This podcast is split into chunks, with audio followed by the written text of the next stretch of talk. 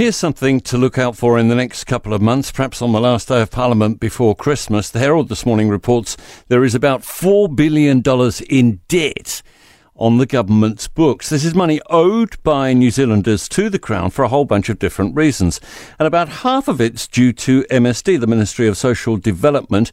It comes down to overpaid benefits, essentially. Bottom line, about 4 billion owed by the least well off people in the country, people in no realistic position to ever pay this money back. Now, think back to the start of the pandemic. Benefits went up overnight, just like that, 25 bucks a week. And since then, there's been another 20.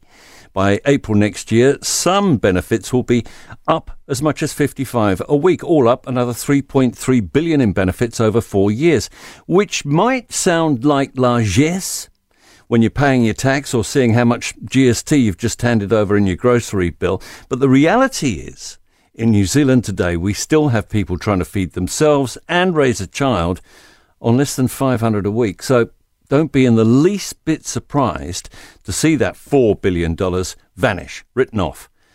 And you know what? I won't object.